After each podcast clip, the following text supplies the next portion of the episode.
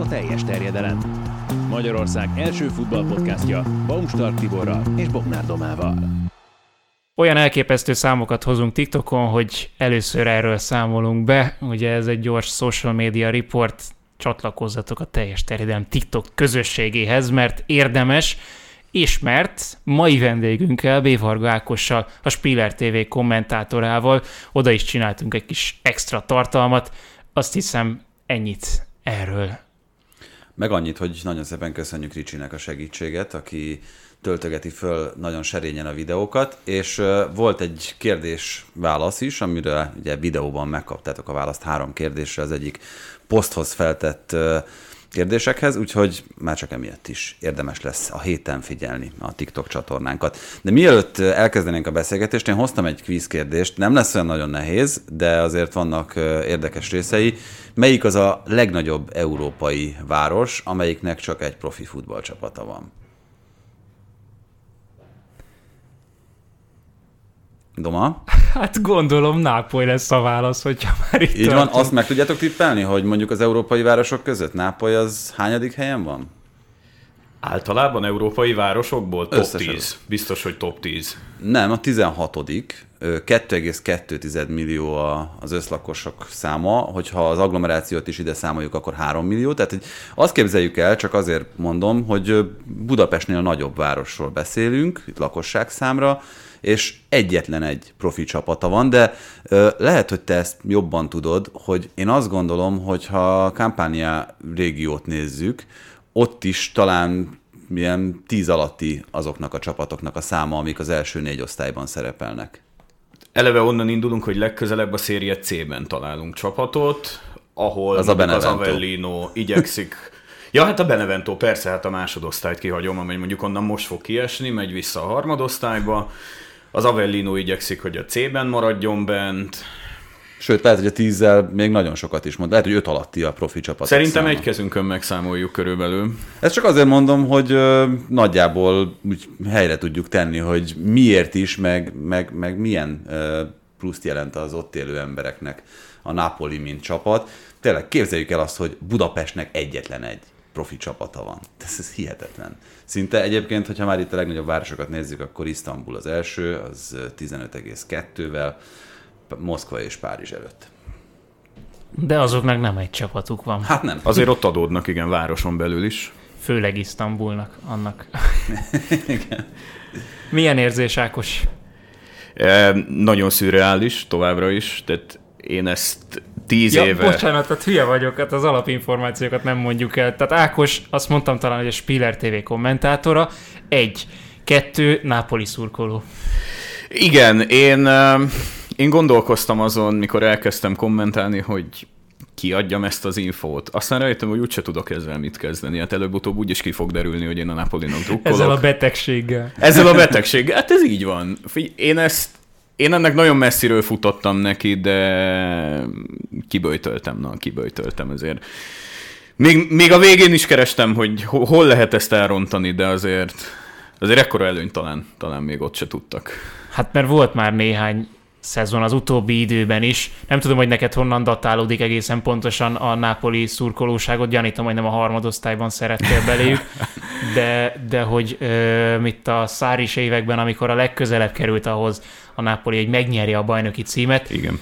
Én emlékszem, hogy, hogy bármikor szóba jött az, hogy a Nápoli bármilyen kupát nyerhet, a Coppa Itáliát leszámítva, mindig az volt az első reakció, hogy várjuk ki a végét. Jó, igen. Hát ugye voltak jól kinéző évek, mondjuk Beniteznél, nagyjából egyébként én akkor kezdtem el figyelni a Napolit úgy, eh, tehát szerintem ember Magyarországon nem születik Napoli drukkernek, mert uh, nyilván ha valaki olasz fociról beszél, akkor az Juve drukker, Inter, Milán, és már ezekhez a csapatokhoz képest mondjuk a Rómának is nagyon kevesen szurkolnak, pláne a Napoli. Szerintem a Róma felülreprezentált Magyarországon. Mondjuk a Róma igen, ez igaz.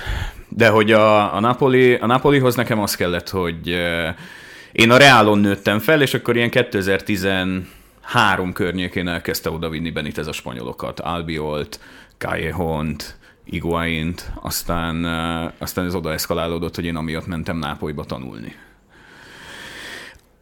Igen, és akkor ugye volt az, hogy Szárival majdnem bajnokok lettek, azt úgy szokták hívni, hogy a, a hotelben elbukott bajnoki cím, mert Firenzében nézték a saját meccsük előestéjén azt, hogy hogy építi vissza a Juve a négy pontos előnyét, és ezen úgy megrecsentek, hogy utána szerintem talán nem is nyertek több meccset, ami volt a szezonból hátra, vagy valami minimális pontot szereztek a hátralévő pár fordulóban. Igen, egyébként az a meccs, csak annyi, hogy, ugye, hogy hogyan építi vissza négy pontos előnyt, ugye az Inter vezetett a Juventus ellen, a, azt hiszem az utolsó három vagy négy digis közvetítésem egyike volt az a, az a mérkőzés, és szerintem az egyik legemlékezetesebb, tehát egy egészen hihetetlen meccs volt Dybala főszereplésével, és ugye ott volt azt hiszem talán egy héttel előtte, amikor Kulibali fejesével nyert a Juventus otthonában a Napoli, gyakorlatilag a kezében volt, csak azért, hogy tényleg a kontextust Igen. megadjuk neki. Gyakorlatilag a kezében volt a bajnoki címnek a lehetősége. Ott, amikor az Inter ellen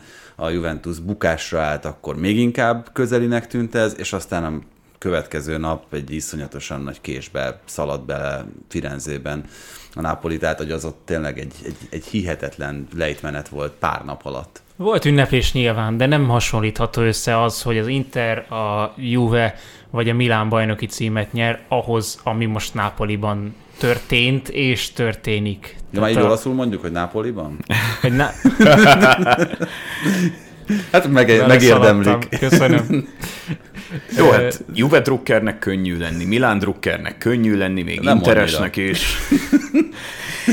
De hát ehhez képest a Napoli, hát mihez tudom hasonlítani? Tavaly a Trabzonspor nyert a törököknél 30 valahány év után, nagyjából hasonló volt Na, egyébként az is, ünneplés mértéke is. Tehát, hogy minden ilyen csapatnál ö, van, van egy ilyen mítosz. Egy, egy olyan, olyan megfoghatatlan dolog, ami, ami szinte összeegyeztethetetlen azzal, hogy valaki folyamatosan sikeres legyen, és folyamatosan trófeákat nyerjen.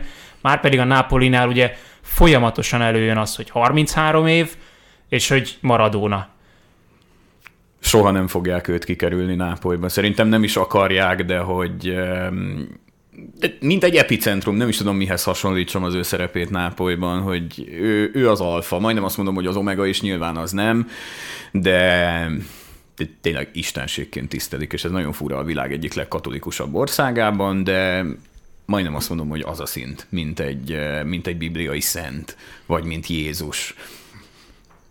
Látunk rajongást most is, ez kétségtelen. Ossimen maszkok, Ossimen sütik. Ossimen sütik, Viktornak nevezett kisgyerekek, meg Kvicsának nevezett uh, újszülöttek, de ez egy egészen más Nápoli. Igen, itt nincsen igazából mitikus hős, mint amilyen, amilyen Maradona volt az Igen. előző kettőnél. Tehát ez talán kevésbé megfogható, és hogyha nagyon keressük azt az embert, ha mindenképpen egy szemét akarunk megjelölni, akkor talán Spallettit kéne, de nyilván a szurkoló, a rajongó soha nem fog úgy kötődni egy edzőhöz, mint akár egy gólszerző játékoshoz, vagy egy olyan futbalistához, aki végig tudja cselezni az egész pályán magát, még hogyha egyébként ugye Kvarácéliának voltak is erre való törekvései, sikeresek is néhány ebben a szezonban, de itt azért olyan emberekről, meg olyan játékosokról beszélünk, akár Ossimenről, akár Kimről, akár Kvarácéliáról, akik olyan nagyon régóta azért nincsenek is Nápolyban, Igen. Hogy, hogy a szurkolók olyan kötődést alakítsanak ki hozzájuk, mint amilyen mondjuk Maradónához. És olyan nagyon sokáig nem is lesznek.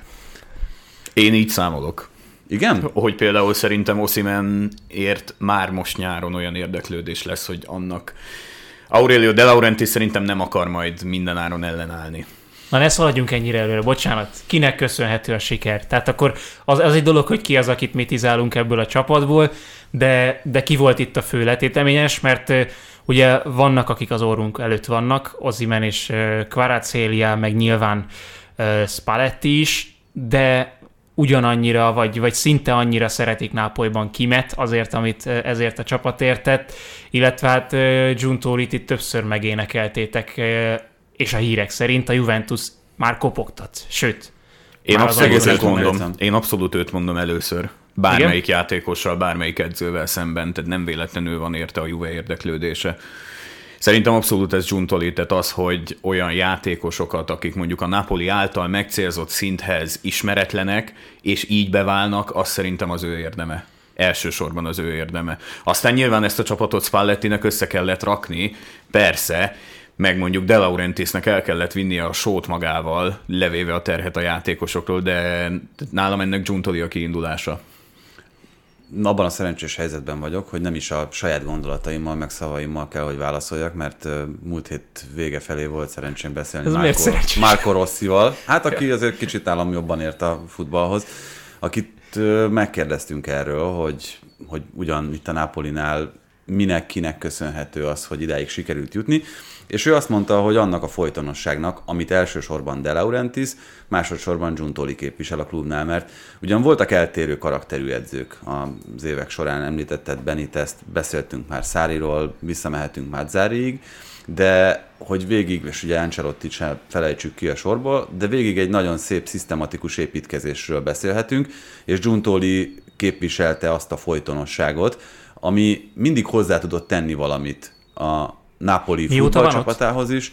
Hát nem sokkal szerintem, ugye, ugye beszéltünk erről a harmadosztáról, akkor vette meg De Laurentiis a klubot, nem akkor nevezte ki Giuntolit. Szerintem körülbelül, szerint. amikor az első osztályba feljuthattak. Igen, nem tehát... esküszöm meg rá, de valahol akkor, tehát ez ilyen 2007, 8, Igen, tehát 9. Ugye, ez gyakorlatilag most már egy évtizedes folyamat, mindenképpen, amiről beszélhetünk.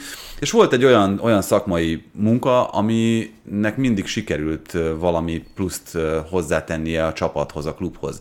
És az, hogy Spalletti brilliáns edző volt korábban, és ez kiderült már Udinében, kiderült Rómában, kiderült uh, akár Szentpéterváron is, de ő volt az, aki erre az íre föl tudta tenni a pontot. Nagyon jó alapokra építkezett, nyilván kellett szerintem hozzá az, hogy itt azért ilyen egy klub életében nagyon-nagyon ritkán van, hogy ennyire jól sülnek el az átigazolások. Tehát az, hogy belenyúlsz így egy kvarátszériába, belenyúlsz így egy kimbe, abban az évben, vagy abban az átigazolási szezonban, amikor ikonok távoznak tőled, mint amilyen Insigne volt, mint amilyen Mertens volt, mint amilyen Kulibali volt éveken keresztül a csapatban, és akkor még nem is beszéltünk Fabián Ruizról, meg olyan játékosokról, akikről azt gondoltuk, hogy, hogy egyébként pótolhatatlanok. Ehhez képest Lobotka, hogy felnőtt a feladathoz, ahogy Zselinski hozzá tudta tenni a magáét, tehát még lehetne sorolni nyilván itt az egész csapatot, és azzal nem teljesen értek egyet, hogy, hogy akkor ez egyenes út ahhoz, hogy ezek a, az egyébként jó játékosok Osimennel, Kvarácéliával már már kereshetik az új lakóhelyüket valamelyik másik országban, mert a Napolinál szerintem pont ennek a szisztematikus építkezésnek is köszönhetően, Giuntoli és De Laurentiis munkájának, az azért mindig jellemző volt, hogy kizárólag az a játékos ment el, aki el akart menni. És azért Nápolyt borzasztó nehéz elhagyni, szerintem játékosként, és ebben azért te bőven adhatsz megerősítést. Nekem mindig Hamsik példája jut eszembe, akit a legjobb éveiben nagyon-nagyon sok csapat környékezett meg, és nagyon sok csapat szerette volna elvinni, nem csak Olaszországon belül, hanem máshol is, és majdnem mindig az volt a vége, minden téli-nyári átigazolás, és hogy hogy tudnám ezt itt hagyni. Hát ugye vele volt az a, az a sztori, hogy elvették a feleségének az óráját, és az ultrák visszaszerezték két órán belül meg, vagy ellopták, és tehát, hogy ilyen, ilyen történetek jöttek elő, ami persze alapvetően nem jó, de hát, hogy milyen szenvedélyes szeretet, meg szerelem, szerelem köti össze a, a, a nápolyiakat és ezt a csapatot, azt nem lehet figyelmen kívül hagyni, szerintem. Spallettinek is törték fel az autóját még a szezon elején, ez jutott eszembe, aztán odáig jutott Spalletti is, hogy a maga északi beállítottságával már nápolyi dialektusban nyilatkozik néha. Tehát messziről futott ő is neki, de minden, minden, minden, minden összeállt itt a végére. Igen, egyébként ez egy tök érdekes dolog, és ha már itt mondod ezt az északi ö, irányt, hogy ö, ezt a Napolit, ezt középolasz szakemberek ö, juttatták föl a csúcsra. Ugye Szári nápolyi születésű, de ő is Toszkánában nőtt föl, Ancelotti ugye pármaiként, szintén Közép-Olaszországban. Gattuso milyen születésű? Gattuso, Gattuso kalabriai. Így van. Ő, hát, hát ő még, még Nápolynál dél. Ő az egyetlen kivétel ebben. De így van. Tehát, hogy... Spalletti is Toszkán. És Mazzari is az Mazzari is Toszkán, így van. Úgyhogy ez egy érdekes dolog, és már Mazzari esetében is ez egy ilyen állandóan visszatérő téma volt, hogy, hogy azért hiába szerették, nagyon tisztelték őt, de azt azért mindig, mindig hozzátették, hogy igen, ő toszkán. Tehát, hogy egy kicsit más típusú ember, mint amilyenek mi vagyunk. Annak idején így ölelték a keblükre Dino Zoffot, aki meg talán friuli születésű, tehát az egyik első, első nagy klub. 850 kilométerre arrébb, igen. Nem nagyon zavarta meg őket az, hogy egyébként Uzinében kellett megünnepelni ezt a dolgot. Ugye összegyűjtötték az összes pálya darabot, amit lehetett, és, és már árulják ebay-en, vagy nem tudom hol. És De Laurentiis pedig, akkor visszatérhetünk erre, hogy már kijelentette, hogy Osimen nem eladó, Spalletti szerződését pedig meghosszabbították fenntartható ez a dolog, és nekem főleg ezért merül föl a játékosoknak az eladása, elvágyódásának a kérdése, mert kicsit, és ebben egyetértek Bencével, hogy kicsit haja az a Milán sikerére. Osimennél ugye felmerült az, hogy majd egyszer ő szeretne a Premier League-ben játszani. Én nyilván nagyon fogom remélni, hogy ez nem most jön még el, már most nyáron, de hogy egyszer ez, ez elkerülhetetlen. Karacelia szerintem most még marad, és megvárják mondjuk a, még a Napolinál is nagyobb pénzügyi lehetőségekkel rendelkező csapatok, hogy ez mondjuk egy szezon volt-e, vagy tudja ezt tartani. Nem tudom. Tehát azt szerintem fix, hogy a Napoli jövőre is bajnok esélyes lesz, hogy, eh, hogy mondjuk bajnok is lesz-e, az már egy másik kérdés. Hogy annak idején 87 és 90 között három év telt el, lehet, hogy most se lesz rögtön címvédés.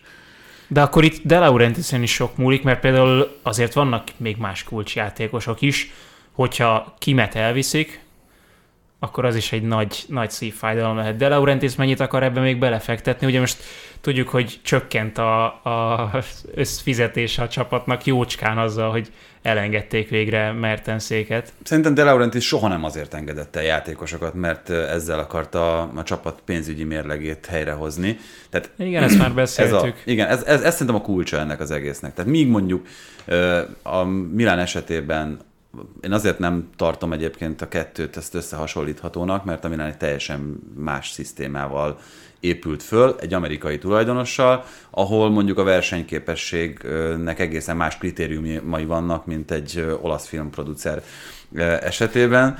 Tehát itt a, az amerikaiaknál ott felmerülhet az a kérdés, hogy igen, érkezik egy fantasztikus ajánlat egy játékosért, és azt mondják, hogy igen, ennyiért kiszállunk belőle, mert egyszerűen a piaci racionalitás az, az diktálja nekünk, hogy 100 milliót ne hagyjunk ebben benne.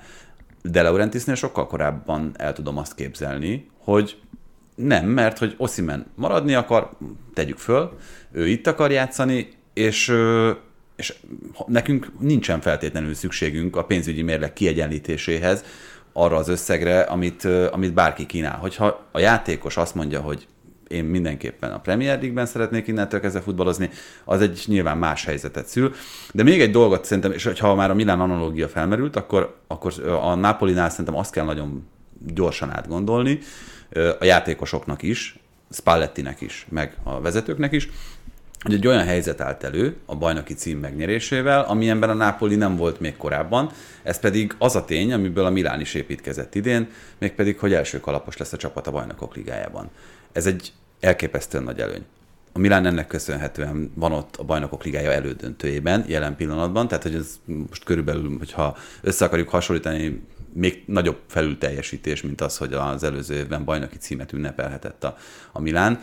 Ez a Napoli, így ebben a formában, ezzel a csapattal már most versenyképes volt európai porondon, már most nem lepődtünk volna meg rajta, hogyha ott ebből a párharcból nem ők jut, vagy nem a Milán jut tovább, hanem ők, és ők vannak bajnokok ligája négy között. Ez egy jobb pozícióból indulva akár még magasabbra vezethet, hogyha egyébként egy olyan csapatban játszol, még hogyha ugye beszéltünk is róla, hogy a Napoliból a legmagasabb polcra nem lehet fölkerülni, mert oda a Real Madrid, a Barcelona, a Manchester United játékosok kerülnek egész egyszerűen a nagyobb média figyelemnek köszönhetően, de szakmai szempontból, hogyha megnézed azt, hogy egy olyan csapatban játszom, amelyik esélyes arra, hogy a bajnokok ligája utolsó négy csapatában benne legyen, akkor Oszimennek nem kell sietnie hogy, hogy ő mindenképpen máshol igazoljon. És cserébe viszont De Laurentiis is vezette annyira vasmarokkal a csapatot pénzügyileg, hogy nem kell feltétlenül szélnek eresztenie innen. Akár egy játékost is, nem hogy többet. Kivéve, ha föl akarják újítani a stadiont.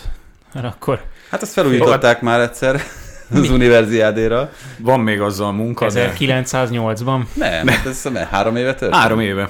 Ja, jó.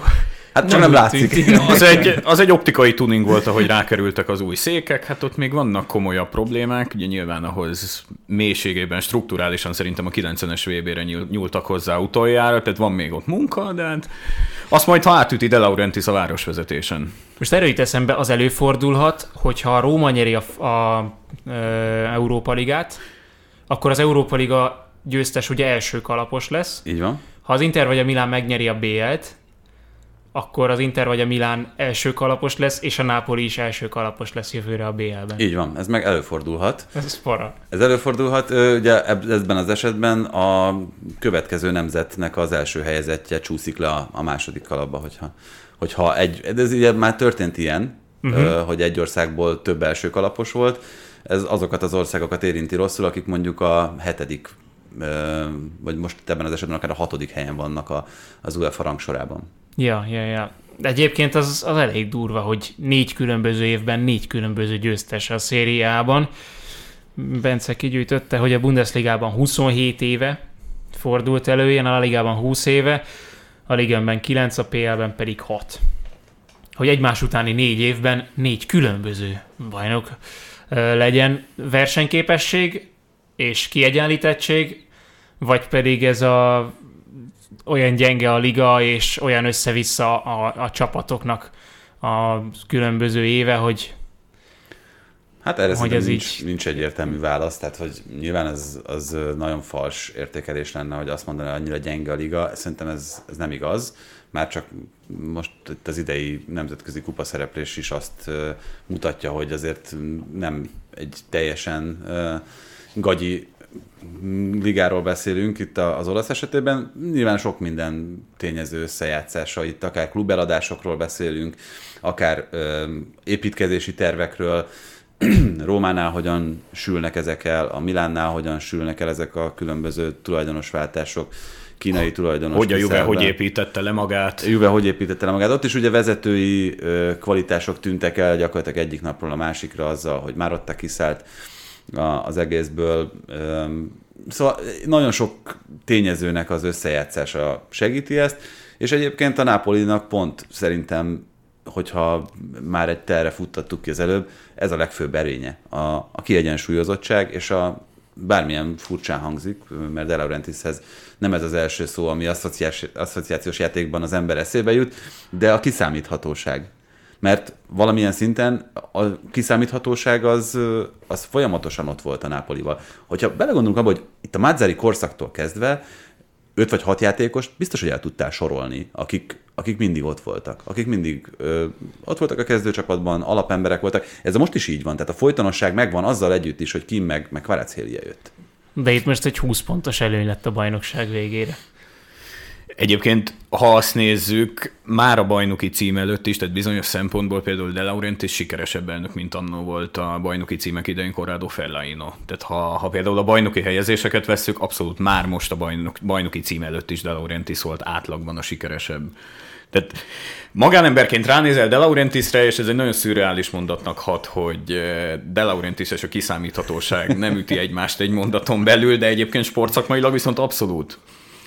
Fellaino átvette az aranyérmet a csapattal? Annak idején, mert nem emlékszem, hogy 90-ben a nyakába is, de ahogy Nem. De Laurentiis át fogja venni. De Laurentiis biztos, hogy át fogja Hát, venni. Mint ahogy minden kupa aranyat átvett a csapat. Persze. De Laurentiis egyenlő szerepben van szerintem a külsőségeket, illetően az edzővel, a mindenkori edzővel, abszolút. Tehát ilyen tulajdonos szerintem nincs még egy a világon. De mondjuk a szériák mondjuk ki tudott termelni ilyeneket az évek során. Vannak olyanok, csak azok nem nyernek. Igen, igen.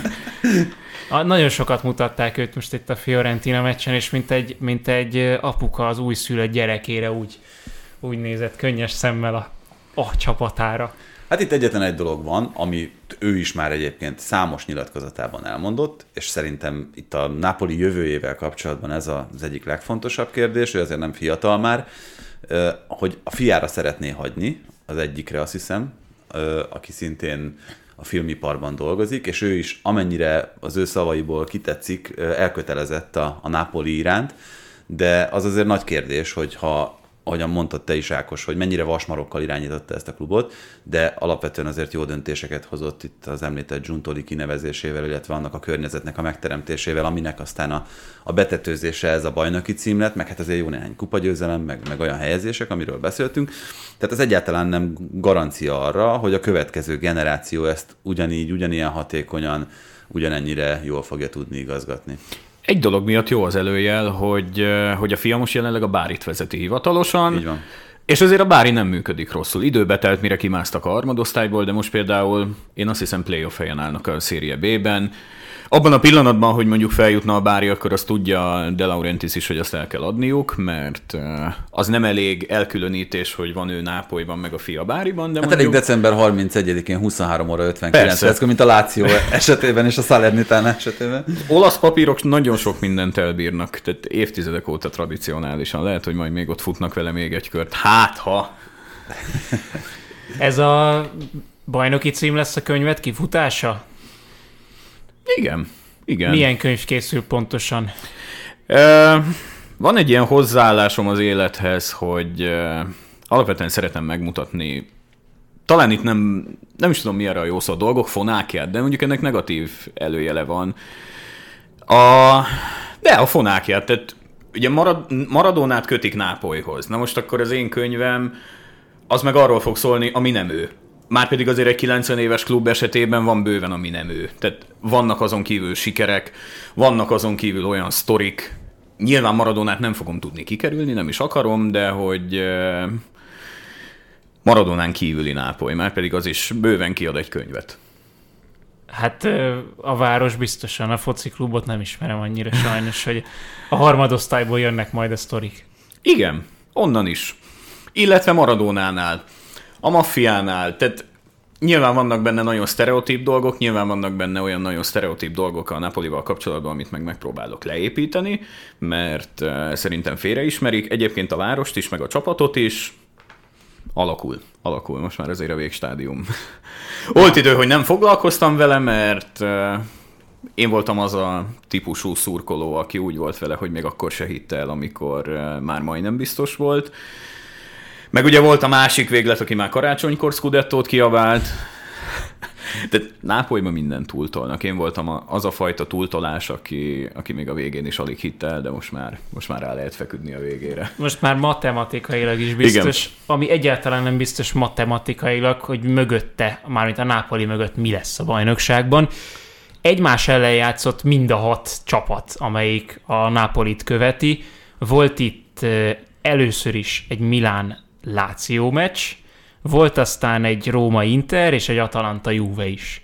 A, ezeket a Milánó-Róma csatákat mindkét esetben a Milánóiak nyerték, ami számomra azért meglepő, mert hogy mindketten BL elődöntőre készültek, készülnek, ugye szerdán lesz egy Milán-Inter, és ezen felül viszont a Milánnál az, hogy Leo megsérült, az nem hiányzott. Hát nem, ugye a 11. percben történt, amikor oda kapott a lovagló izmához, ami egyébként is egy, már beszéltünk néhány adással ezelőtt, egy viszonylag kényes sérülés tud lenni. Én most azt olvastam bele kapcsolatban, hogy annyira nem nagy a probléma. Kockáztatják? Inkább, inkább hát, hogy kockáztatják, azt még nem tudjuk. Leo maga a közösségi felületeire azt írta ki, hogy nincs akkora baj, mint amekkorát elsőre gondoltak. Nyilván ez simán lehet, hogy ott meghúzódik, meg összeugrik egy izom, amit egy, egy ügyes masször meg tud oldani akár napokon belül. Ha szakadásról beszélünk, akkor itt akár az egész szezonra ez kérdőjeles lehet, hogy játszhat-e még. Jól is viszonylag egyébként optimistán nyilatkozott a meccs után, úgyhogy szerintem van ok talán a bizakodásra abból a szempontból, hogy a szezon legfontosabb mérkőzésein nem a szezon egyik legfontosabb játékosa fog hiányozni a Milánból. Ezzel együtt egyébként, ami szerintem érdekes volt, és ugye Leo is ebbe a körbe tartozik, hogy az elmúlt időszakban nagyon megszokott volt a Milántól az, hogy a bajnokok ligája meccsek előtti bajnokikon tartalék csapattal játszott a Milán. Ehhez képest Pioli most egy nagyon erős kezdő csapatot tett föl, hogy ez a Lációnak szólt-e, vagy annak, hogy, hogy a helyzet itt most már éleződik a bajnokok ligája indulás szempontjából. az, azt nem lehet tudni, vagy netán ugye az is felmerülhet, hogy egyszerűen ritmusban akarta tartani a játékosokat, mert csak szerdán lesz majd a, uh-huh. a milánói derbi. Tehát azért szombathoz képest elég sok nap van, hogy, ja. hogy regenerálódjanak, de, de jól játszott nagyon a Milán, és még Leao nélkül is szerintem biztató volt a teljesítmény. Ettől függetlenül nem a Milán a befutó erre a negyedik helyre jelen állás szerint, mert hogy a Juve ugye nyert, a Láció még a vereséggel együtt is nagyon jó pozícióban van, és hogyha a sorsolást nézzük, akkor talán a Lációnak a legkényelmesebb a helyzete, hiszen Lecce, Udinéze, Cremonéze és Empoli. Azért ezt illene. Ebből azért illene valamit kihozni. Ja, és bocsánat, azt meg kifelejtettem, hogy nyilván a Juventusnak és a Rómának ott van az Európa Liga. Tehát amíg az Inter és a Milán a BL-ben, addig a Juve és a Róma meg, a, meg az EL-ben még, még mindenképpen játszani fog. Sőt, a Rómát már lehet, hogy nem is kell, nem is lehet ide sorolni azért a BL-ért folytatott versenybe. Lesz egy Juve Milán is adott esetben, az is akár hajthatja a Láció Malmára a vizet, hogy mondjuk még jó, mondjuk a Juvét elengedik, de mondjuk ők azért odaérhetnek a BL helyre így kényelmesen. Tehát azért a, tényleg a Láció sorsolása azért nem néz ki rosszul. De hogyha a bajnokságot nézzük, akkor a Juventus és sem. Még egy dolog ezzel kapcsolatban, hogy az Inter most formába lendült, úgyhogy a befutónak a, az a négyes tűnik erre a négy helyre, hogy a Napoli után Láció, Juve és Inter, nem? Hát most a jelenlegi állás szerint igen, de egyrészt nem tudjuk, hogy a Juventusnak a pontjaival megint mi lesz. Másrészt... Nem tudjuk, hogy a többi csapat formájával mi lesz, hogy bármire képesek voltak, meg annak az ellenkezőjére is az egész szezonban.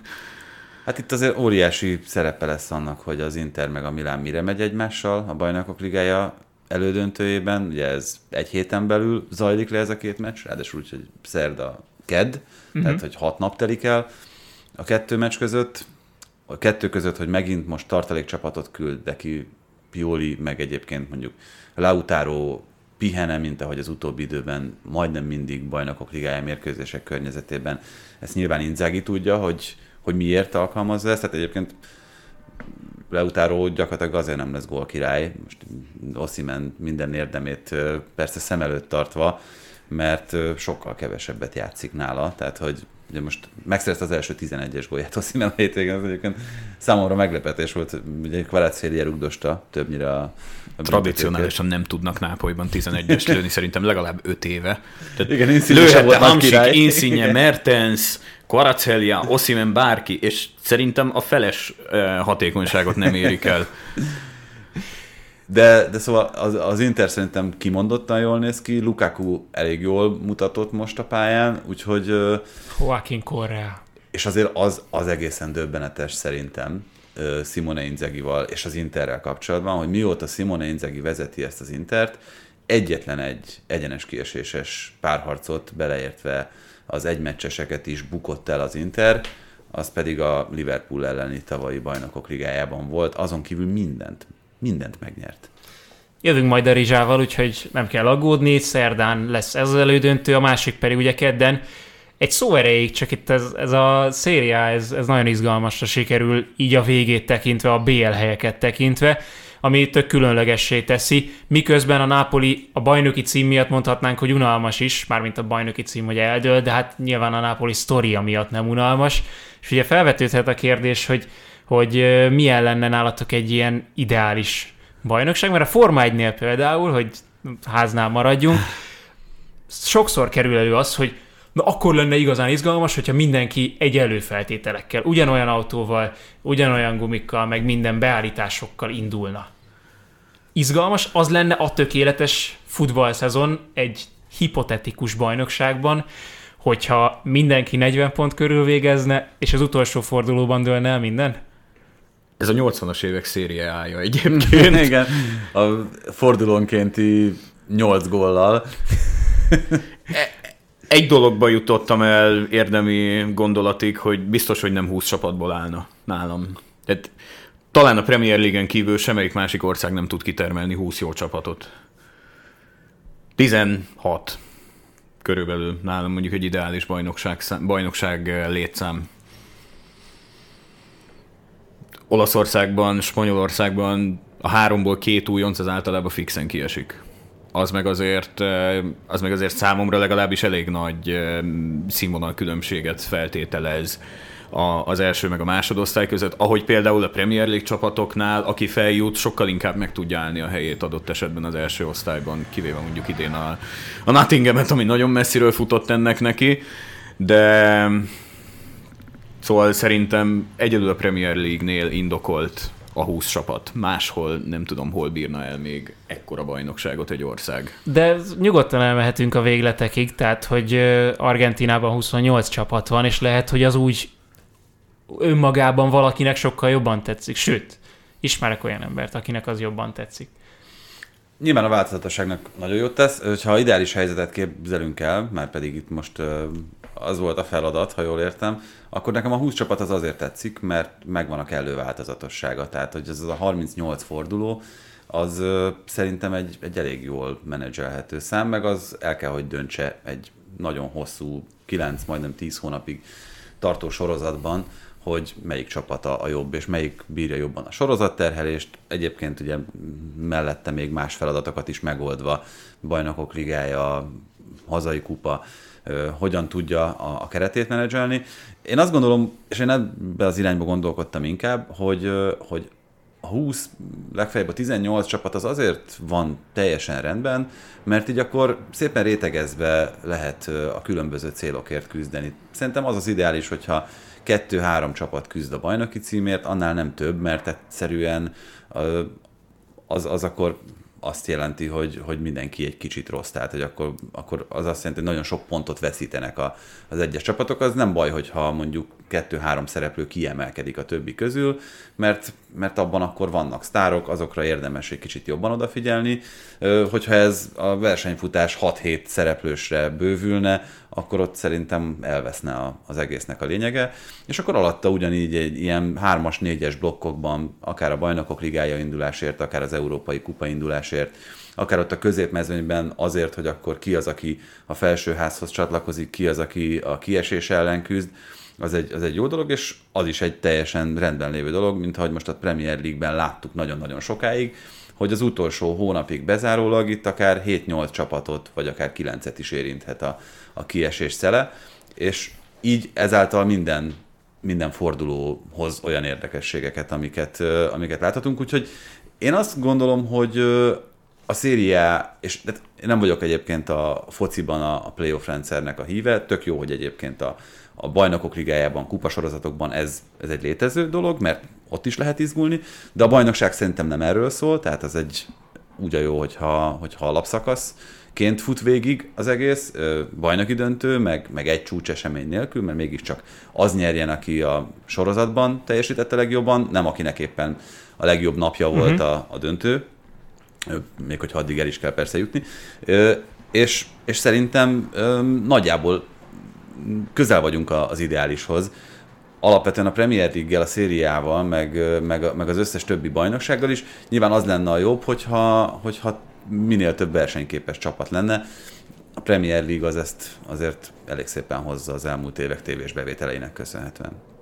Én idealistán indultam, de végül szinte ugyanide jutottam el, mert az idealista nem azt mondja, hogy tényleg jó lenne, hogyha mindenkinek azonos feltételei lennének, és aztán erről rájöttem, hogy igazából ez megvan Amerikában, a major sportokban, csak képzeljük el azt, hogy esetleg NBA-ben, NFL-ben nem lenne semmiféle rájátszás, hanem csak végignyomnák a bajnoki idényt, és kész, vége.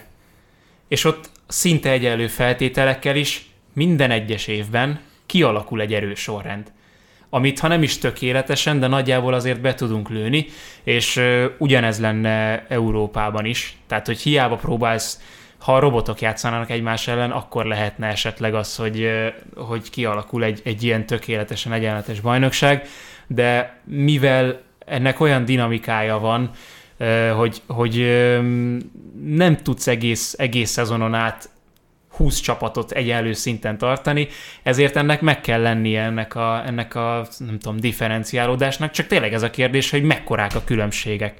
Akkorák, mint a Real Madrid és az Elche között, vagy akkora, mint a Bormus és a Chelsea között, ahol el lehet tüntetni a különbséget. Úgyhogy ezért eh, nekem is, nekem is az a...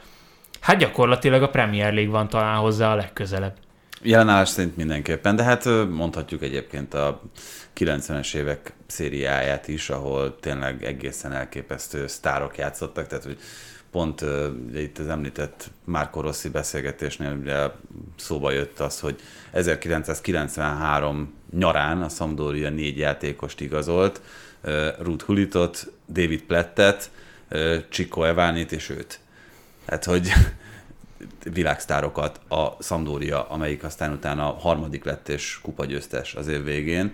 Tehát igen, ott akkor ez volt, és és, és az volt éppen a legkiemelkedőbb bajnokság. Nyilván voltak olyan időszakok, amikor a, a Bundesliga uralkodott hasonlóan. Akkor zárójelesként felvetődik még az, hogy milyen focit játszanának a ti ideális bajnokságotokban. Sokszínűt? Sokszínűt, persze. Minél sokszínűbbet?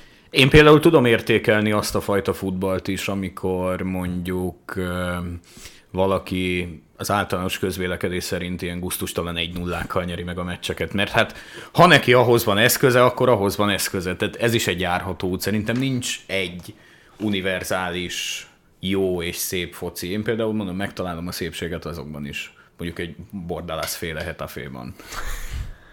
Abban azért nem könnyű, de, de így van, tehát hogy én is azt mondom, hogy virágozzék minden virág, de ez, ezzel kapcsolatban az öt topligát nézve nekem nincsen hiányérzetem. Tehát az szerintem óriási tévedés, hogyha valaki azt mondja, vagy úgy gondolkodik, hogy na, Olaszországban csak így játszanak, Spanyolországban csak így, Angliában, tessék megnézni a, a csapatokat. Tehát ez nyilván egy olyan ember mondja csak, hogy ilyen a, az olasz foci, vagy ilyen az olasz első osztály, vagy az angol első osztály, aki nem nézi a meccseket. Tehát, hogyha megnézzük azt, hogy Olaszországban hányféleképpen próbálnak eredményt elérni, a Premier League-ben hányféleképpen próbálnak eredményt elérni. A Premier League-ben létezik az a stílus, amit jelen pillanatban az Everton képvisel, amit a Brighton, amit az Arsenal, amit a Manchester United, itt teljes, hát nem teljesen, de nyilván különböző eszköztárakról, meg megközelítésekről beszélünk, ugyanígy Olaszországban is teljesen más, amit az Udinese, a Napoli, vagy éppen az Inter próbál. Most már bezzeg a 80-as évek mindenki. Ez nem. amikor azt mondja valaki, hogy mert hát az ez a globalizálódás. Ez egy, ez egy 80-as évekbeli sztereotípia, Körülbelül. sőt már talán akkor is talán elavult volt, még inkább ilyen 70-es évek. Szintén a globalizációnak köszönhetően most már a Saudi Liga is megtalálta méltó helyét. Azt hiszem, azt olvastam, hogy valahol a 60. hely környékén rangsorolják az összes országnak az összes ligáját tekintve. Lényegtelen, Lionel Messi-t is csábítanák oda, egyelőre azonban még nem sikerült, mert hogy egyelőre csak a turisztikát reklámozza. A turizmust reklámozza Szaudarábiában, emiatt ment engedély nélkül kétnapos kiruccanásra Szaudarábiába, aminek az eredménye két hét eltiltás lett a Paris Saint-Germainnél, és az a nagy helyzet, hogy ezzel Messinek a lejáró szerződésével együtt így vége a Paris Saint-Germainnél. Tehát, hogy úgy tűnik, hogy, hogy ez a sztori ez, ez ezzel ér véget, ami egészen furcsa. Több kérdés is felvetődik, ugye mi lett volna, hogyha nem kap ki ott a Lorientól a Paris Saint-Germain, mi lett volna, hogyha Messinek nem jár le most a szerződése, hanem mondjuk van még belőle egy vagy két év, akkor vajon érvényes lett volna ugyanez a büntetés? Nem. Nem. Szerintem nem. Ugyanis őt úgy vitték oda, mint egy, mint egy ilyen grandiózus projektnek a, a zászlós hajóját, nem is tudom mi erre a jó szó, és valahogy elsikálták volna meggyőződésem. Így, hogy lejár a szerződés, adja magát az alibi, hogy jó, akkor, akkor kalapkabát, és lehet balra kimenni az ajtón. Hát meg most már nem ő a zászlós hajó kimondotta, hanem Kylian Mbappé. Igen, így meg pláne, hogy azért messi most már kicsit könnyebben félre lehet rakni.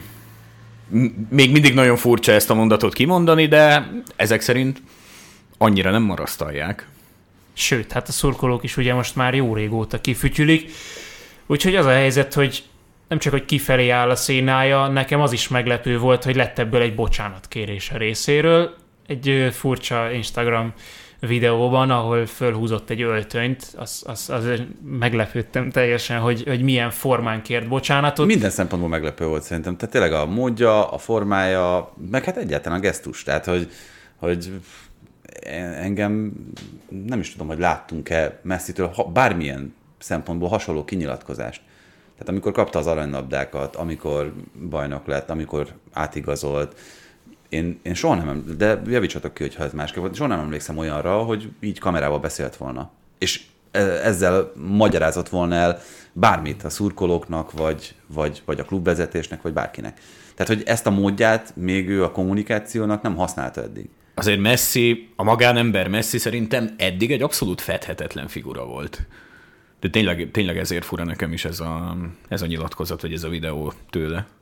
Csak focipályán, vagy utána esetleg nyilatkozatokban hirtelen bobóként jöttek ki a dolgok, de valóban nagyon ritkán nyilatkozott, viszont most úgy tűnik, hogy tehát ez, ez csak nem jelenti azt, hogy, hogy maradni szeretne. Hát szerintem inkább az arról szól, amit itt mondtál, Ákos, hogy a fedhetetlensége megőrzése érdekében itt egyszerűen rájött ő, vagy a menedzsmentje, teljesen mindegy, hogy igazából kilátta be, hogy hibázott, és ezt nem akarta annyiban hagyni. Ami szerintem egy teljesen normális, meg egy értékelendő emberi gesztus. Talán nem volt egyébként ilyen mértékű hibája, bár ugye lehetett olvasni különböző életrajzi regényekben, hogy, hogy mennyire volt intézmény mondjuk a Barszán belül, meg mennyire voltak rá is érvényesek a vezetői, meg az edzői utasítások, de ezek nem jöttek ki soha, hogy akkor ő, ő mennyi kólát iszik, meg hogy éppen, éppen mit csinál, mert nyilvánvalóan a teljesítménye az, az elpalástolta. És itt is az lett volna ugye az üzenet, hogyha esetleg nem bünteti meg őt a PSG, hogy akkor itt Messi gyakorlatilag a klub fölött áll, mert egyértelműen kimondják a szabályok, hogyha nem vagy ott az edzésen, ami a munkád ugye, gyakorlatilag, hogy te ott legyél, akkor, akkor hibát követsz el. Annyi, hogy kétszer-háromszor már leszervezte ezt az utat Szaudarábiába, de mindig vissza kellett mondania. Ő azzal védekezett, és ezt a bocsánat kérésében is elmondta, hogy minden egyes meccsnap után, vagy az utó, nem minden egyes, hanem az utóbbi időben az volt a szokás Párizsban, vagy a PSG-nél, hogy a meccsnap után pihenőt kapnak, de most mivel kikaptak, ezért biztos vagyok benne, hogy tájékoztatták arról, hogy lesz, lesz amúgy edzés másnap, csak most már nem mondhatta vissza ezt a szaudarábiai utat, mert azért nekik se lehet mindenkinek mindig nemet mondani. Úgyhogy ez elég furcsán jött ki. Ami viszont kérdés, hogy akkor merre tovább? Mert hívják Szaudarábiából tényleg Donald Kacsának az összes pénzével, Dagobert bácsi. Dagobert bácsinak az összes pénzével természetesen, hívják a Barcelonából. volt gazdag. Barcelonából hívják Donald Kacsa összes pénzével. Így igen, szép mentés. és hívják uh, Miami-ból is Pekemék. Hát ez kizárólag a személyes ambíciói múlik, amit szerintem nem, nem? Nem. Nem, hát a, ha a személyes ambíciókat nézzük, akkor szerintem nyilvánvaló, hogy ő Barcelonába szeretne visszamenni. De Másrészt vissza, viszont vissza szerintem nem enged azért olyan könnyen az ő igényeiből. Tehát azt meg viszont nagyon kevesen fogják tudni megfizetni. De hát nálam ez is a személyes ambíció része. Tehát ja, így nézve igen, abszolút. Az is a személyes ambíció része, hogy azt mondja, hogy Szotyiért nem megyek a Barcelonához focizni, mert hogy annál azért többre értékelem saját magamat, meg az életművemet, meg, meg nyilván ne én legyek a keret... Mennyi Szotyiért, az a kérdés. Igen, ne én legyek a keret tizedik legjobban fizetett játékos, hanem akkor én legyek messze a legjobb, ahogyan eddig voltam, mert a státuszomhoz ez hozzátartozik. Meg Abba viszont a Barcelona tönkre menne jelen állapotában. Jelen állapotában igen, de tehát azért itt még sok minden változhat nyárig. Onnan kezdve, hogy kivel hosszabbítanak, on, odáig, hogy Frankie de Jongot mire tudják rávenni a, a fizetéscsökkentést illetően. De történt egy nagyon furcsa dolog. Matteo Alemani, a Barcelona sportigazgatója távozott, méghozzá azok után, hogy a Barca legyőzte az Osasunát, ugye egy meccsre van most már a bajnoki címtől, és az Aston Villahoz ment, elvileg azt közölte Laportával, hogy van egy személyes projektje, amit ő preferál most a barcelonáival szemben. Nyilvánvalóan nem ez áll a háttérben, hogy annyira csábította a Villa, hogy ő csak azért, mert az az Aston Villa, ezért oda ment volna. Van az a, van az a pénzköteg mennyiség, amitől hirtelen vonzó lesz az ajánlat, már pedig hát nem csak a játékosok szintjén, tehát minden szakmai szinten a Premier League az, az Isten pénze, és akkor az innentől nyilván egy öngerjesztő folyamat lesz, hogy jó játékosokat tudnak odavinni, jó szakembereket tudnak odavinni, és akkor ez egy idő után mindig egyre-egyre vonzóbbá teszi a Premier League-et ilyen szakembereknek is, mint ő. Azért hozom ide ezt a messzi dolgot, mert teljesen egyértelmű szerintem az összefonódás. Ugye amióta Laportát kinevezték, 21 tavaszán, azóta történtek olyan változások a Barszában, a pénzügyi igazgató elment, a kommunikációs igazgató hirtelen egyik pillanatról a másikra távozott, ami azzal magyarázták, hogy neki éppen valamilyen más projektje van, vagy neki éppen más, más dolga, vagy közös megegyezéssel felbontották a szerződést. Teljesen nyilvánvaló, hogy nem ez áll a háttérben. Főleg akkor nem, hogyha ennyi dolog történik meg egymás után.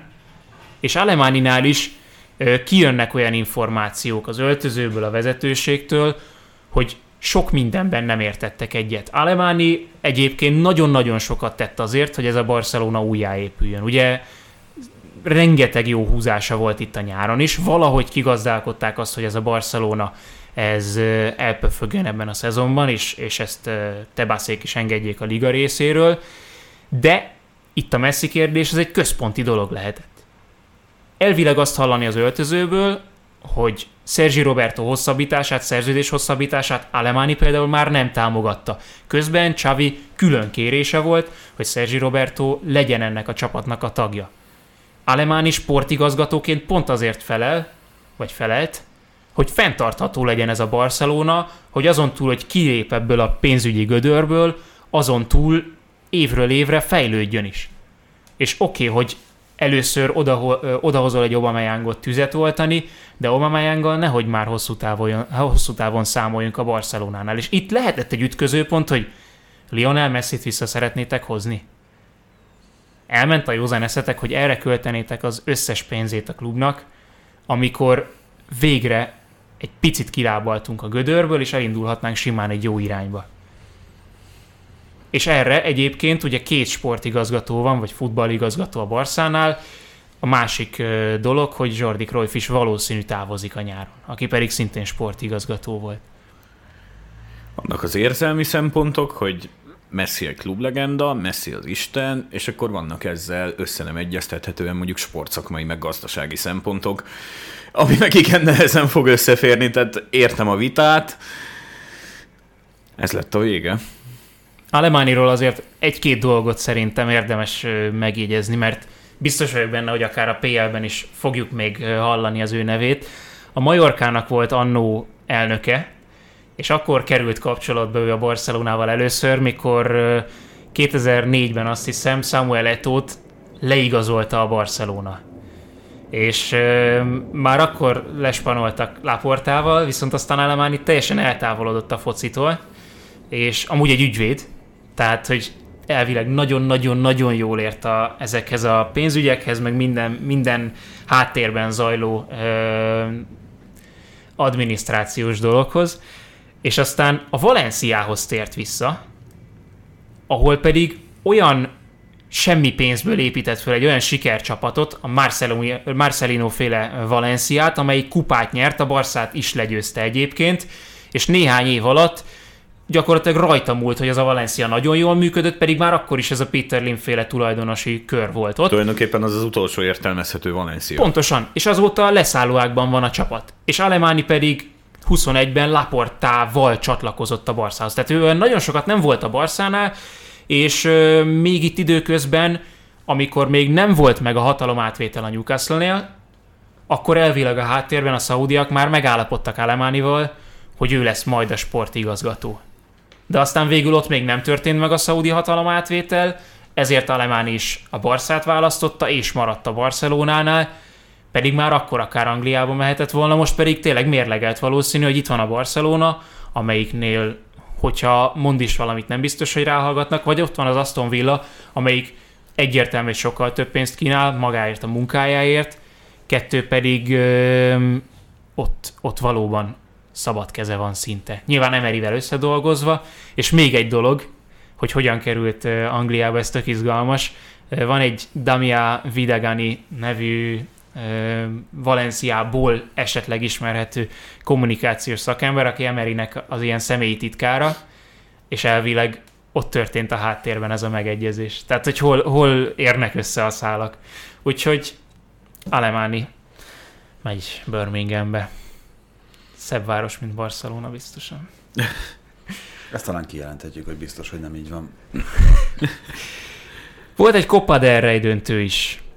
Itt a legviccesebb dolog, hogy hatodik Fülöpnek meglehetősen sűrű napja volt, mert hogy Londonban volt jelenése a koronázáson, és aztán átrepült Sevillába elég ö, gyors tempóban, hogy ott lehessen a kupa döntőn, amin egyébként egyrészt azt látta, hogy meghallotta, hogy kifütyülték a navarrai Osasuna drukkerek a himnuszt, a spanyol himnuszt a döntő előtt, aztán viszont ki gondolta volna, hogy Navarrában az ég kék a fűző. aztán viszont azt láthatta, hogy Vinicius Junior bolondot csinál Monkájólából és, és az Osasuna védőiből. Monkajola egyszerre minden, meg egyszerre semmi. Úgy értve, hogy milyen posztokon fordult már meg, pedig egyébként egy nagyon fiatal játékos, nem jobb hátvéd, nyilván nem jobb hátvéd.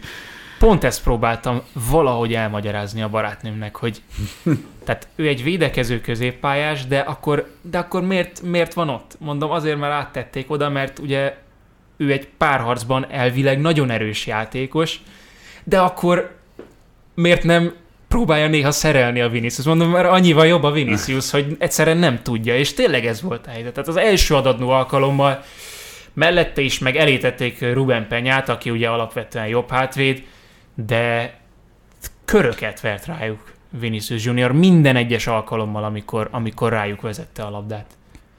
Ennyi a tudáskülönbség. Mi, mit fog erre kitalálni a Manchester City? Innentől kezdve ez a kérdés. Hát ott azért nem Monkájólá Picit több a repertoár. Hát meg nyilván szerintem Guardiolánál most ebben a szezonban ö, pontosan ez volt az egyik alapelv, amikor a védelmet összeállította, hogy azok a játékosok, akik nem feltétlenül a védőerényeikkel emelkedtek ki, mint amilyen például Cancelo volt korábban, azok kikerültek a csapatból, és fizikailag és párharcokban erős játékosok kerültek be a védelemnek a szélére is. Ugye Stones gyakorlatilag ö, föllépked a középpályára a belső védő párosból. Ugye Volker abszolút a sebességével meg a fizikalitásával De Walker meg tudja... kevesebbet játszik, már pedig most úgy tűnik, hogy majd Walkernek kell kezdenie. Így van. Így Ez van, lenne a kézenfekvő megoldás, Hát nem? már csak azért is, mert ugye AK megint megsérült Ja. a hétvégi meccsen, úgyhogy én azt gondolom, hogy, hogy Walkernél egyébként pont a, a sebessége miatt nem lesz ekkora előnyben Vinicius, mert egyszerűen lábbal le tudja úgy mozogni ezeket a szituációkat, hogy ha rajta egyszer túljut Vinicius, akkor sem lehet még biztos abban, hogy, hogy akkor egyenes út vezet a kapuig. Ez a City szerintem pont az ilyen, ilyen védő párharcok megnyerésére nagyon- nagyon-nagyon erősen van felépítve ebben a szezonban. Viszont ők nyilván ö, intenzívebben támadnak le, mint az Osasuna. Amúgy az Osasuna is próbálkozott azért. Nem, egyáltalán nem ijedtek meg, csak ez tényleg az második percben kapott gól egy kupadöntőben, az, az nyilván nem, jó, nem jön jókor, de szerintem a Citynek is van azért mitől félnie, aggódnia. Nem félnie, miért aggódnia, inkább így fogalmazok. Az, hogyha följut Viniciushoz a labda a bal szélre, bárhogyan, itt is láttunk olyat, hogy nem passzol, hiába nagyon labda biztos a Real Madrid, akár labda kihozataloknál, láttunk olyat rengetegszer, hogy nem passzolgatják túl, nem kockáztatnak túl sokat, hanem föl Viniciushoz, és ha át tudja venni, át tudja venni. Ha meg tudja oldani, meg tudja oldani, de hogyha csak minden negyedik labdánál fordul elő az, hogy ő egyegyezni tud, az is bőven elég. Abszolút. Egyébként az Osasuna is azért megizzasztotta a Real. Talán Rodrigo volt az, ha jól emlékszem, aki azt mondta, hogy azért, azért ő tisztességgel meghalt a meccs végére. Valverde. Valverde. És ez, és ez Igen. nagyon nem jelent jót a Real Madridnak a... Vagy hát szerintem a, a City ellen. Azt mondta, hogy, hogy meghaltam. Teljesen, teljesen elfáradtam, és ezt konkrétan így a, a rádiónak. Estoy muerto. Igen. Ami szó szerint ez, hogy meghaltam. Én, én egyébként a City-t tartom esélyesebbnek. egy kicsivel, tehát tényleg csak egy kicsivel két ilyen kaliberű csapatnál, de... De mi alapján? Vastagabb a City, többféle választási lehetősége van. Tehát több alternatívája van mondjuk különböző játékhelyzetekre, meg hát nyilván ugye két nagyszerű edző, két nagyszerű csapat, csak hát szerintem egy vastagabb keret és egy többféle alternatívát magában tartó keret. Pont ezt érzem, hogy megint öm, valahogy kicsit, mint hogy alá lenne becsülve a Real Madridnak az a, az a fajta sokoldalúsága, amivel a, a tényleg a legutolsó kötéllel szorított helyzetből ki tud jönni. És ez az, amikor, amikor Rodrigót nem tudott kiszámolni, hogy mikor kerül elő, mert megint lőtt két gólt a döntőben. Ezt nevezzük Ancelotti faktornak? Nem, nem tudom. Próbálom megfogni valahonnan, hogy ez mondjuk Ancelotti zsenialitása-e. De ez, de ez annyi, hogy szabadságot ad a játékosoknak. És biztos, hogy elmondja, hogy, hogy hol érdemes keresni ezeket a réseket, ezeket a lehetőségeket, de, de egészen egyszerűen az, hogy Rodrigo feltűnik a bal oldalon időről időre Vinicius Junior mellett, az, hogy te hol találsz meg egy Real Madrid középpályást, hogy visszalép a védelembe, esetleg előre megy segíteni, az, hogy Militaónak mikor jut eszébe előre menni, olyan kiszámíthatatlanná teszi ezt a Reált, hogy, hogy nálam szorosabb egy kicsit ez a párharc, mint azt sokan mondják. Mikor utoljára voltam nálatok, valami legendásan rosszat tippeltem, most ez jutott eszembe. Hát valami, igen, az egyébként egy Real Madrid. Talán az is Real Madrid volt, volt igen. De az ott egy ilyen csoportkörös. Igen kutyát nem érdeklő, végül a kutyát nem érdeklő, és a Real Madrid bajnokok ligáját nyert a végén. Tehát, Igen. Hogy... De azért, hogy szó essék az Osasunáról is, négy olyan párharca volt ebben a kiírásban, a kupában, amelyiket vagy hosszabbítás után, vagy 11-esekkel nyert meg. Azért akármennyire is nem találkoztak a döntőik se a Barszával, se az Atlétikóval, azért ez nem kis teljesítmény, és az a szurkolóknak is óriási dolog. Egy, kettő, meg azt mondta az elnök, hogy itt nem arról van szó, hogy akár örülünk, akár szomorúak vagyunk a, a vereség miatt, vagy a döntőbejutás miatt, hanem arról van szó, hogy ez a klub ez, ez szépen lépked előre felé. És Spanyolországban kevés ilyet tudunk mondani, jelenleg talán a Girona még ilyen a középmezőnyből, de hát azt tudjuk, hogy ők milyen hátszéllel mennek. Az Osasuna teljesen önerőből, onnan, hogy az első és a másodosztály között ingázott, most uh, úgy stabil középcsapat, hogy minden évben az utolsó körökig ott a lehetősége a, az európai kupaindulásnak. Az még azért egy hosszabb távú projekt, tehát én két-három lépés, hogy mondjuk tényleg európai kupaindulásért harcolhassanak, de abszolút, tehát látszik ez a ez amikor valaki nem, nem nyújtózkodik tovább, mint ameddig ér a takarója, és abból viszont kihozza a maximumot. Tehát ebben, a, ebben az Osasuna nagyon jó, a Girona nagyon jó, pár éve ugye ez volt a Villarreal, ott azért most már máshol tartanak, de például egy Villarreal projekt az abszolút hosszú távon, jó hosszú távon. Csak hogy Villarreal egy 40 ezeres város, Pamplónában pedig olyan szurkolói bázis van, amit most is láthattunk. Igen. Villarreal szurkolóka nem telt volna meg ez a nem, nem, nem, nem, nem. A felől ne legyen semmi kétségünk. Úgyhogy így állunk, a Real Madrid az utóbbi 20 döntőjéből, legutóbbi 20 döntőjéből 18-at megnyert. Barca elleni kupa, mi volt a másik? Most el... volt ez ugye ez a Barca elleni szuperkupa, az is ja, meg a, meg a spanyol kupa, még talán abból a 20-ból, nem? Egy Ami... Atlético elleni UEFA szuperkupa volt az szerintem, amit ja, egy, egy szezon elején 5-2-re nyert az Atléti, vagy valami ilyesmi volt, Igen. azt hiszem. Valami ilyesmi. De most lett keverem egy, egy amerikai túrával, ahol meg talán 7-2 volt az Atlétinek, de, de valami, valamilyen szuperkupát megnyert az Atlético a, a Real Madrid ellen. Lehet, hogy nem Spanyol szuperkupákat. Nem, Bilbao-t. Szerintem igen. az Atletic Bill szerintem ezt lehet, Spanyol hogy még pont. Így van. Ott a, amikor kiállították Ronaldót szerintem az a, az a meccs volt. Szuperkupában szokták megfogni a Reált, ha megfogják általában. Igen, tehát mondjuk a legkevésbé fontos. Amit a legkönnyebben beáldoznak, igen. Na jól van, akkor szerintem ennyit erről, és most jöjjön egy kis kazinciese. Még hozzá. Nem tudom mivel, mindjárt kiderül.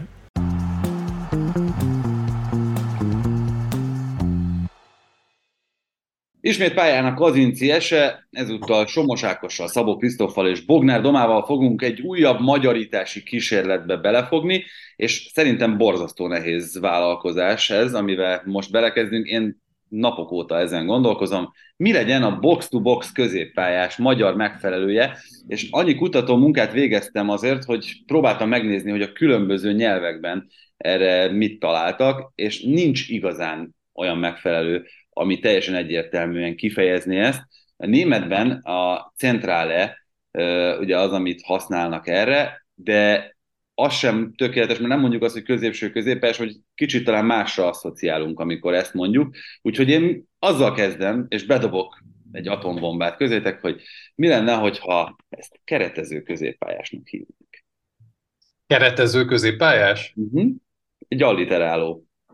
Szerintem nem olyan nagyon rossz. Ugye arról beszélünk csak azért, hogy ez tiszta legyen, hogy az egyik 16-ostól a másikig játszik, és igazából én abból indultam ki, hogy ő keretet szab magának a játéknak, illetve mindenhol ott van a pályán, ami, ami fontos.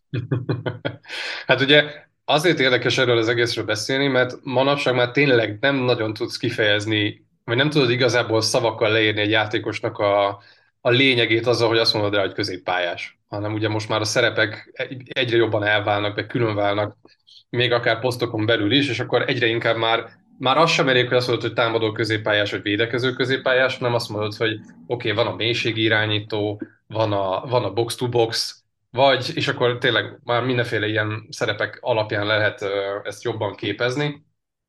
Szerintem itt érdemes definiálni, hogy egyáltalán mit jelent a box-to-box középpályás, és azt mondod, hogy alapvetően egy olyan játékos, aki nagyon sokat fut, és labdás fázisban azt mondod, hogy cipeli a labdát, akár cselekre is vállalkozik, passzol, labda nélkül, meg ugye olyan, aki aki szintén beleteszi a melót, közbeavatkozik, becsúszik, blokkol, és mindezek mellett ugye kimondottan nagy teherbírású. Tehát, hogy kell hozzá az állóképesség, a fizikai szívóság, a dolgosság, tehát amit mondjuk egy Steven Gerrard, vagy egy, vagy egy, akár egy Paul Scholes is. Gennaro Gattuso. Gattuso is meg tudott testesíteni, igen. Tehát, hogy a box-to-box az alapvetően egy olyan ember, aki a pályát keresztül kasul átszeri. Neki ez a felség területe. És ugye a szó is ezt a felség területet írja le, uh, amikvel kapcsolatban én is elkezdtem figyelni azt, hogy akár külföldi, amióta tudjuk, hogy ezzel fogunk foglalkozni, elkezdtem figyelni, hogy közvetítésekben ez hogy hangzik el, és egyébként tényleg nem nagyon válik el. Mert mondjuk egy francia közvetítésben, amikor mondjuk megkérdeznek egy Premier League-est, egy szakkommentátort, aki egy, lehet egy Robert Pires is, vagy, egy,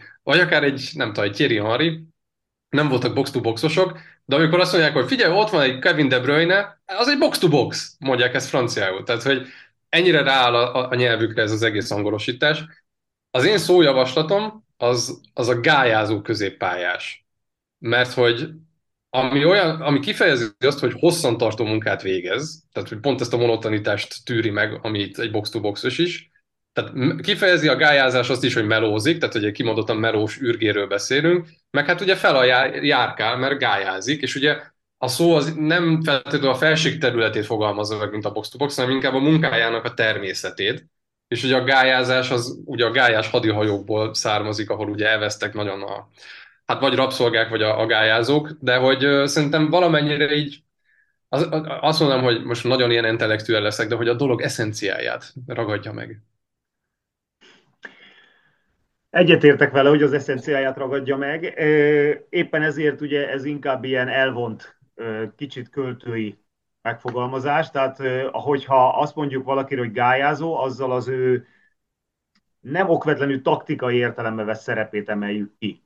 Ugye ez, volt, voltak ilyenek, régen is voltak ilyenek, hogy a zongora cipelő meg a, ugye hát a kedvencem a már szintén múltködébe veszett szürke eminenciás, ugye, ez a, kellenek a zongora cipelők, meg a szürke eminenciások a, a spillerek mellé, és ugye ezeket használták. Én is írtam föl magamnak ilyeneket, ugye irodalmi munkásságom részeként fogom tekinteni, hogyha ha nem szavazzuk be, ez semmi baj nincs vele. Az a kérdés, hogy tudunk-e olyat is kerestem, hogy viszont ugye a taktikai értelemben, vagy akár a láttatását ennek a taktikai szerepnek ezt valahogy megoldja. Hát én felírtam néhányat, lehet, hogy van köztük olyan, ami tényleg csak ilyen, ilyen poénnak jó. Egyébként, ha a gattuzó szót azt elfogadna a magyar nyelv ilyen magyarul írva, mint folyamatos ilyen év, gattuzó, tehát ez, ez a játékos igazi gattuzó, akkor szerintem abból, abból lehetne egy ilyen, egy ilyen mert hát szerintem a Gattuso az, tehát nincs ember, akinek ne ez az eszébe, vagy, vagy erről a posztról nem tudom, hogy hogy nem, valakinek nem azonnal ő jut az eszébe. Tehát lehet, hogy ő focizni nem tudott, de, de úgy, mint a Gerard vagy a Lampard, de hogy hát ő volt maga ez. Én azt írtam, van egyszer egy ilyen, hogy oda-vissza középpályás, tehát ez a, vagy retur középpályás, ez a másik, amit találtam, tehát a két, két tizados között gyakorlatilag egész mérkőzésen oda-vissza. Van olyan, hogy lefedő, aki azt a területet, be, befutó, aki szintén ugye ezt a befutót, és még van egy olyan, hogy hát ezt mondjuk valószínűleg nem nagyon lehetne használni, ez a birtokos. Tehát ez a, aki, aki az a terület, aki azt, aki azt gyakorlatilag birtokolja. Ő egy olyan birtokos. Tehát, hogy ezek is ilyen kétségtől valamiféle ilyen, ilyen irodalmi allegóriák. És biztos lehetné még nagyon, nagyon sokat ilyet mondani. Hát én ezeket írtam, de ez oda-vissza, retur középpályás, vagy retur spiller, befutó, lefedő, birtokos. Utólag könnyű okos lenni, okosnak lenni, úgyhogy így hármótok után már egyel könnyebb.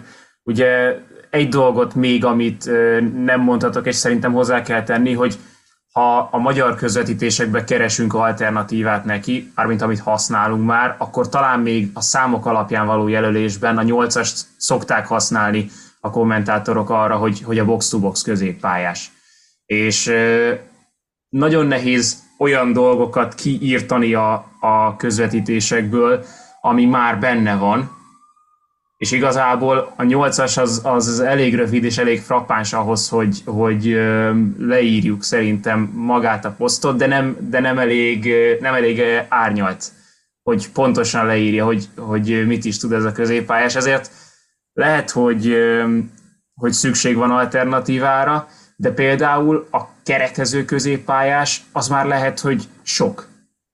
Tehát lehet, hogy, lehet, hogy nem, nem áll annyira az embernek a szájára. Ahogy a Tékonnál is úgy volt, így volt ez a múlt héten, hogy, hogy ugye azt is szempontként figyelembe vettük, hogy, hogy nehezen áll az ember szájára az, hogy, hogy valami hosszabbat, valami bonyolultabbat, akár igekötős összetételt így elmondjon közvetítés közben, úgyhogy azért, azért hangzik furcsábbnak, de, de itt is, tehát szerintem ez itt sokkal több választási lehetőséget ad nekünk maga, maga a szó.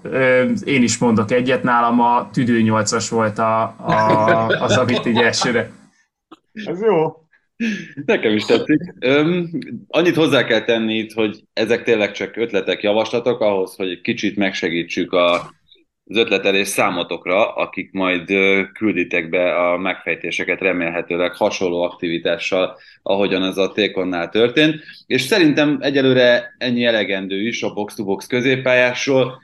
Itt, ahogyan említettem, a bombát azt lehajítottuk, hogy mekkora pusztítást végezett az elmétekben, az kiderül itt a következő hetekben. Minden esetre várjuk a megfejtéseket, és ígérjük, hogy négy hét múlva sőt, már kicsit kevesebb, három hét múlva átbeszéljük azt, hogy melyikeket tartjuk a leginkább jónak, és akkor ezt ugyanúgy szavazásra bocsátjuk, mint a Tékon esetében. Ennyi tehát a box-to-box középpályásról, ennyi volt a kazinciese, erre a hétre köszönjük a meghallgatást.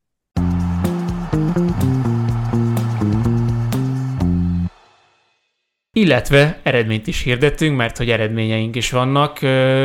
Tibi, nálad vannak az eredmények? Mert a meg tudom nézni telefonom, a pontosokat. Telefonom éppen kamerázik. De... Így van, a rávezetés nyert, úgyhogy gratulálunk Doma. Köszönöm szépen. Reméljük, hogy hogy nektek is tetszeni fog, meg ti is használni fogjátok. Ugye a Tékonnak a magyar fordítására kerestük a választ. 487 szavazattal nyert egyébként a, a Tékonra a rávezetés, és a második helyen a Csel kísérlet végzett. Végülis az a vonal sem volt olyan nagyon rossz, ami azt próbálta egy kicsit erősíteni, hogy erre már van egy olyan magyar szó, ami akár ráillhet még, hogyha nem is fedi le tökéletesen azt a műveletet, ami egyébként itt lezajlik a pályán, a ráindulás lett egyébként az utolsó négy közül, és az átjutási kísérlet a harmadik. Úgyhogy nagyon szépen köszönjük ezt a sok-sok szavazatot, amit a különböző felületeken leadtatok. Hát és ugye most már hallhattátok akkor a, a legújabb szót is, amire keressük a választ magyarul, hogyha létezik, a box-to-box középpályás.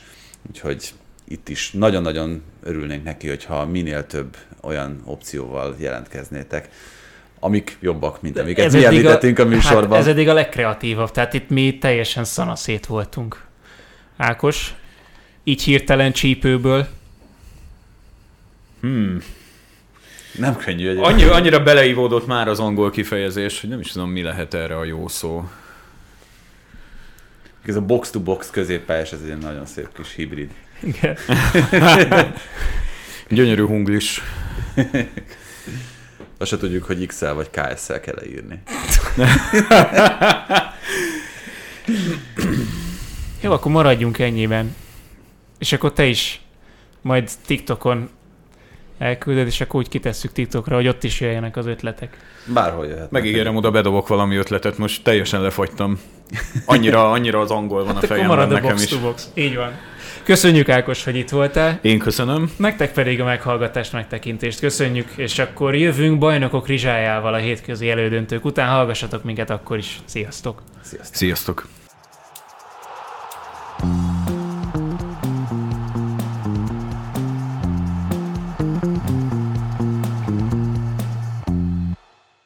Ha más podcastekre is kíváncsi vagy, hallgassd meg a Béton műsor ajánlóját. El tudod képzelni, hogy a podcastet, amit éppen most hallgattál, fél év múlva már a mesterséges intelligencia generálja? Mi sem. De ha érdekel, eljött már a gépek lázadása. Hallgass bele az Embertelen podcastbe. Orsós Lajos vagyok, a műsor házigazdája. Egyelőre még élőben. Egyelőre. Fedezzük fel együtt, hogyan ismerkedik, randizik, mesél és vitatkozik Betty és Péter, két teljesen mesterséges intelligencia. Lajos, a podcast címét mond még egyszer, Léci. Oké. Okay. Embertelen podcast. Ez a műsor a Béton közösség tagja.